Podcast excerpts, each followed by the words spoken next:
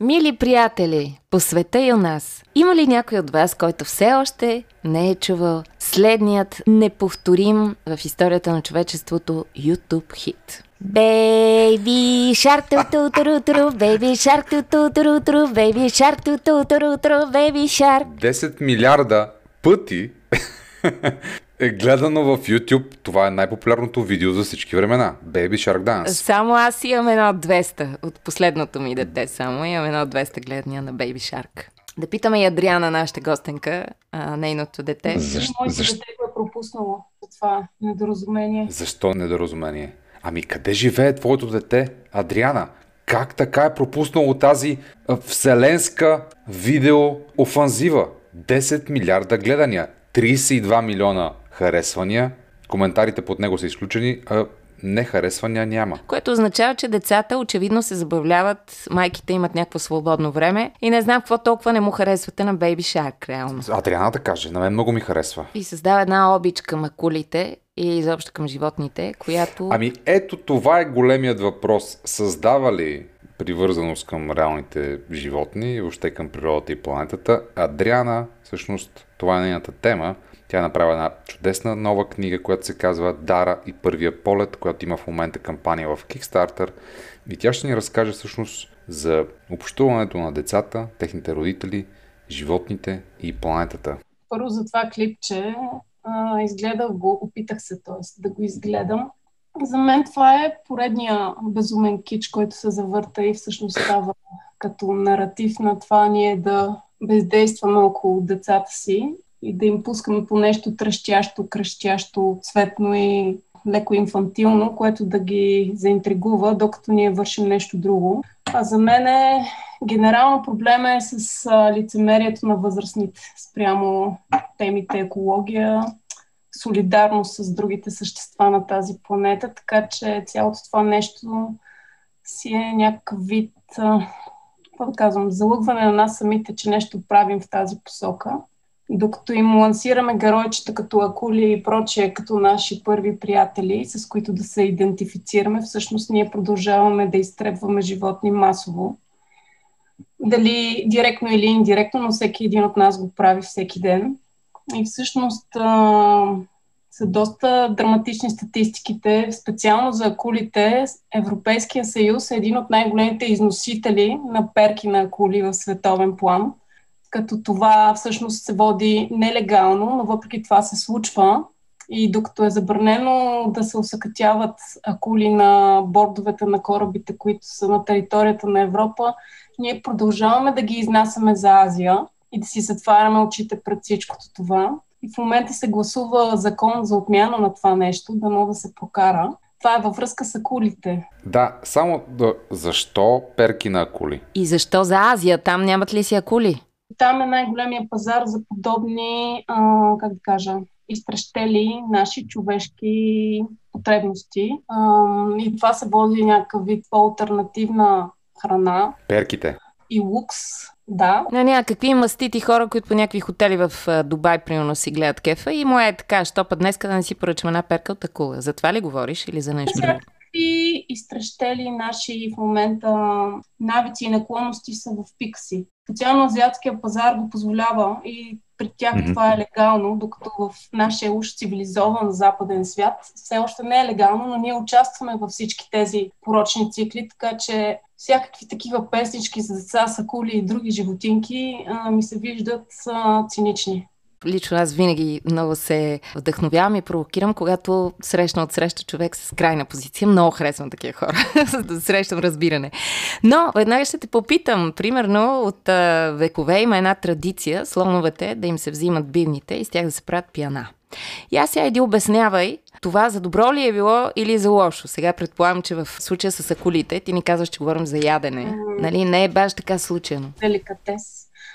Ами, не знам за мен е едно и също слонове акули, дали ще са тести на тигри, или ще са перки на акули, или ще са инкрустирани кости на слонове или последни носорози. Случай е един и същи. Ние просто сме притъпили безкрайно сетиваци за чуждото нещастие, за чуждата болка и това всъщност отключи моята книга. Съжалявам, малко съм чувствителна на тази тема. Не знам, може би затова ми се подаде и подобно нещо да почна да пиша. Ние за това те и поканихме, за да го споделиш. Всъщност нямаме никакво време за повече раздуване на този балон и смятам, че трябва да осъзнаем лицемерието, в което всички ние живеем и всъщност начинът да възпитаме някаква по-различна генерация не е като и пускаме подобни клипчета, а по-скоро може би трябва да им пускаме научно-популярни филми с реалните животни и с реалните условия, в които те са поставени да живеят, губейки все повече естествения си хабитат и така нататък. И всъщност трябва да ги запознаем от най-ранна възраст а, и да възпитаваме емпатия към този свят в тях да си признаем грешките пред себе си. Което ние няма как да ги възпитаме, ако самите ние не я изпитваме. Тоест, ние няма нужда да даже да им пускаме научно-популярни филми, ние можем да отидем в първата ферма, ето в равно поле, за кокошки или за каквото и да било, и да им покажем реално какво се случва с тези животни. Ние не го правим защо? Защото нямаме личната потребност да изкореним този проблем или да дори да се сблъскаме с него, дори да го, да го така, да отделиме да изследоват да ни е неприятно, за да го видим, за да се замислим. Защото нямаме желание да си причиняваме и това на главата. В общия случай, аз обаче за вас двете знам, че именно така не правите. Ето, например, когато може Милена знам, че ходи с малката си дъщеря и показва животни, показва и селца, показва и света. Как е при теб, Адриана? Само да кажа и веднага ще дам думата на Адриана, защото наистина тя ни е гост и тя нещо се опитала отвъд това, което ние правим да направи. Примерно как аз съм се справила или съм се опитала да реша чувството си за емпатия. Аз съм прибрала две улични котки, ме учиха едината в един квартал, другата в друг и ги гледам и ги храня. Но това по никакъв начин не допринася и не решава проблема ми с другите животни. Това, което Адриана е направила, е, че е написала една книга и тя силно вярва, че това може да промени света. Нали така, Адриана? В крайна сметка за това правиш тази книга, с дълбоката вяра, че нещо можеш да промениш извън вашата къща, вашите котки. Това е оптималният гол, както се казва, да променим пиксел в нечия друга матрица. А доколко ще успея, нямам никаква представа. Знам, че този проект просто нямаше как да не го случа. Трябваше да направя нещо в мига, в който видях едно конкретно видео с една кожа и кости полярна мечка. Вероятно сте го засичали. През 2018 излезе видеото на Пол Никон, фотографа, документалист. И всъщност това беше видеото, което ме срита по кокълче да започна нещо в тази посока. Нямах никаква представа, че ще пиша. Почнах да рисувам по това време но всъщност ми се стори, че трябва да изрека някои думи, които сякаш животното ми нашепне и така стартира всичко. И ето, 4 години по-късно се случва тази кампания за детската книжка Дара и първият полет. Силно се надявам наистина хората да откликнат на това трептение и да се случи като, като вълна. Защото за мен и добрия пример също може да, да е заразен колкото лошия. Затова е много важно да им даваме един добър пример. Понеже книгата е за деца, а, те не ни слушат предимно в този подкаст, а на родителите вярвам, че няма чак толкова да им издадем нещо, а ако просто ни разкажеш а, с две-три думи всъщност за какво става дума в книгата, с хепи енд ли е, как точно провокира към действие. Защото ние всъщност участваме в тази вълна, която ти си си пожелала, ето, ние видяхме този проект, възхитени сме от тези рисунки, от идеята да бъдем съпричастни към животните, природата, т.е. към света и съответно и към нас и към живота на тая планета. И вярваме, че именно чрез такова хубаво изкуство, талантливо, нарисувано, предадено, можем да постигнем тези цели. Книгата всъщност е за човека като част от цялото. Това беше моята основна идея. Да се върнем към изначалното си усещане, детското усещане на взаимосвързано с всичко около нас. И книгата не е за човека като доминантен вид, какъвто си изживяваме. Книгата за едно необятно, красиво, огромно нещо, един гигантски организъм, от който сме само частичка. И всъщност, ако съм успяла да го предам в историята и чрез рисунките, то това е едно завършено послание към публиката. Що се отнася до сюжета, няма да го издам, просто ще кажа, че финалът на книгата е отворен, каквато е и реалната ни история с този свят. Но това, което е моето вътрешно усещане, е, че нямаме много време, нямаме много отсрочка наистина да обърнем посоката в посока емпатия, любов и грижа към всичко това, което ни е дадено даром. Историята се развива в Арктика. Отправната точка е Арктика и става въпрос в момента за темата, която е най-неотложна за мен, това са климатичните промени които всъщност са капака на тенджерата, която отдавна какри. И за мен проблемът генералният е, че ние сме скъсали духовност този свят по някакъв начин с останалите същества и с първоисточника, с твореца на нашия свят. И всъщност физическите проявления, които виждаме в момента са трупани с десетилетия, ако не и с столетия. Така че крачка е малко да замъкнем и да чуем вътрешния си глас и тази изначална връзка с, с цялото. Даже хилядолетия, самата дума религия, ние веднъж го казахме тук, самата дума религия, религаре, идва от отново да се свърже, т.е. отново да се свърже с Твореца, имайки предвид от кога се занимаваме с религия. Май бая отдавна се чувстваме така духовно ощетени и отвързани от него. Сега е отворен финал, но наистина не се очитава много, много жизнерадостен. Но в крайна сметка работим за душите си, не за телата си, така че имаме шанс да направим по някоя добринка. Все пак ти посвещаваш тази книга на децата, нали? Ти вярваш очевидно, че децата могат да променят бъдещето, т.е. по-скоро си оптимистично настроена. Ако вярваш, че децата, че следващото поколение може да направи нещо, Значи, като цяло вярваш и в по-скоро позитивния еволюционен процес на човек. Вярвам, но вярвам също така, че ние имаме шанс да упропастим и тази генерация и трябва да се бъдем много бързо. А, другото, в което вярваме, е, че всичко това, което е в момента като уроци е за добро. Така че, вероятно, дори да чукнем дъното, ние ще се отласнем и ще осъзнаем някои нещица, които ще бъдат полезни за нашата еволюция като вид. Какво според теб може да направи всеки? Защото спомена в началото за лицемерието. Започнахме с тая забава за Baby Shark и за акулите, но в крайна сметка в този свят плуват много големи акули, които често определят всичко, което се случва с, с човека и с света и с, с, с природата и с всичко останало. Ще ви дам много ясен и конкретен пример, свързан с България, дори не с света.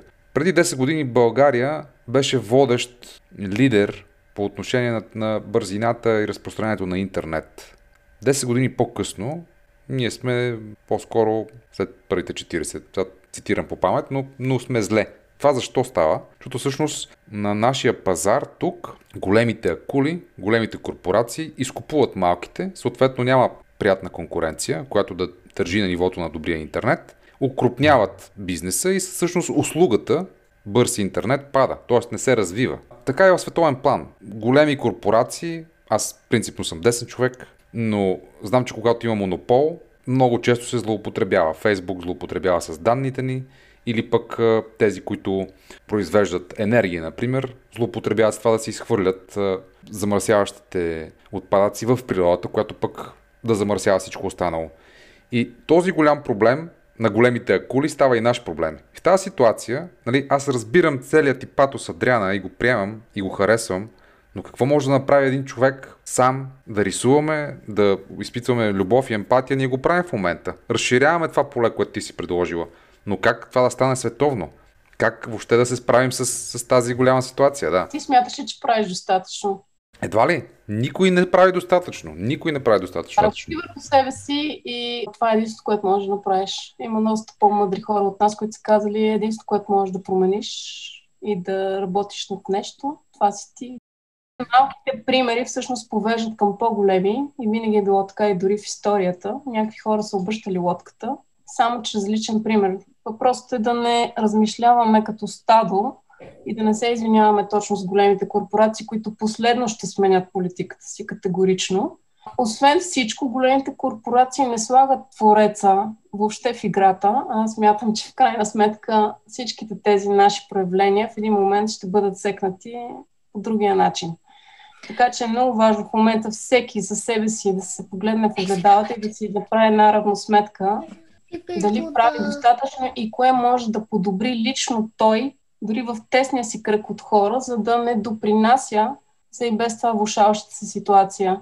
Аз лично на дъщеря ми всеки дневно говоря с нея, давам и примери, пускат и се филми за африканчета, които нямат, примерно, питейна вода и така нататък. Постоянно се дават едни малки примерчета, как да пести вода, как да не си купуваме глупави, излишни материални нещица, а да творим примерно с ръцете си. Ще всички тези малки, малки примери повеждат наистина към голямата промяна. Това са малките промени, които ние имаме силата да направим. Нищо повече не зависи от нас. Мога да потвърдя, че е точно така, че усещането, че не можеш да повлияеш на света и на хода на събитията, изобщо на бъдещето, има едно изключение и то е именно в това как въздействаш и какъв пример даваш на твоите деца. И честно ви казвам, ако можеш да събудиш от тях тази любов, както ето, примерно, дядо ми го е направил с баща ми, баща ми го е направил с мен, тази любов и емпатия конкретно към животните, животинския свят, нали, биологичната видове, да, да ти събуди а, любопитството, обичта. Ако правиш това, вече си направил нещо.